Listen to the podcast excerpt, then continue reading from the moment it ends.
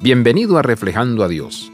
El saber que el pueblo de Israel experimentó los asombrosos milagros de Dios de primera mano y, sin embargo, no tuvo el corazón para percibirlo, nos da una lección.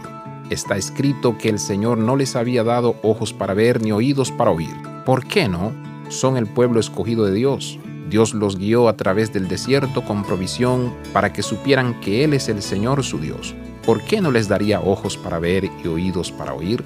La única explicación es que no querían ver ni oír, no tenían el deseo de percibir, hicieron caso omiso de esta extraordinaria oferta del Dios Todopoderoso que los invitaba a una relación de pacto, dándole espalda a su fidelidad y a su presencia. Sin embargo, fiel a su carácter inquebrantable, Dios renueva su pacto con la próxima generación y las que han de venir. El restablecimiento del pacto se declara a través de la muerte y resurrección de su amado Hijo Jesucristo a través del Espíritu Santo se nos dan ojos para ver y oídos para oír. Tomemos un tiempo para alabar a Dios por la relación de pacto que Él nos permite hoy. Abraza la vida de santidad. Visita reflejandoadios.com.